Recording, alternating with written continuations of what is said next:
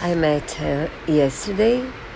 She's almost 80 years old and she was the volume of her earring was very small since the day before yesterday. And guess what? She was by herself at the ER. So I was like that. How come you didn't bring anybody? And she said, Oh, my, my husband is very old and I have no one else to bring. So I said, If I have something bad to tell you, do you like, would you like to be alone?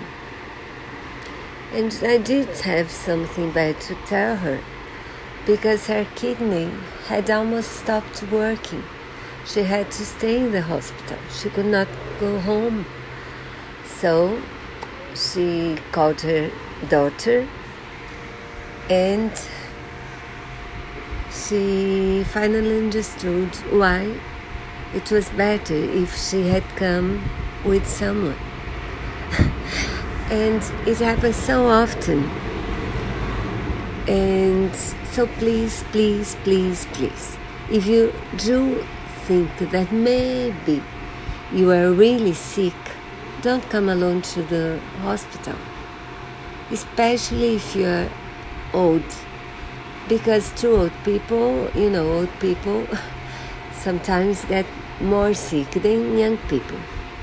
So we can have something bad to tell them, Eh, or you but even if you are young, or but maybe you know you you believe you are having a heart attack, or maybe a stroke, or maybe a cancer, or you know anything bad, really bad. If you believe that maybe, maybe, maybe, so please take someone with you.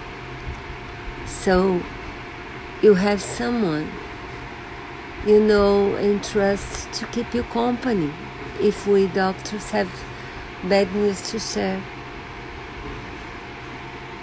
That's it.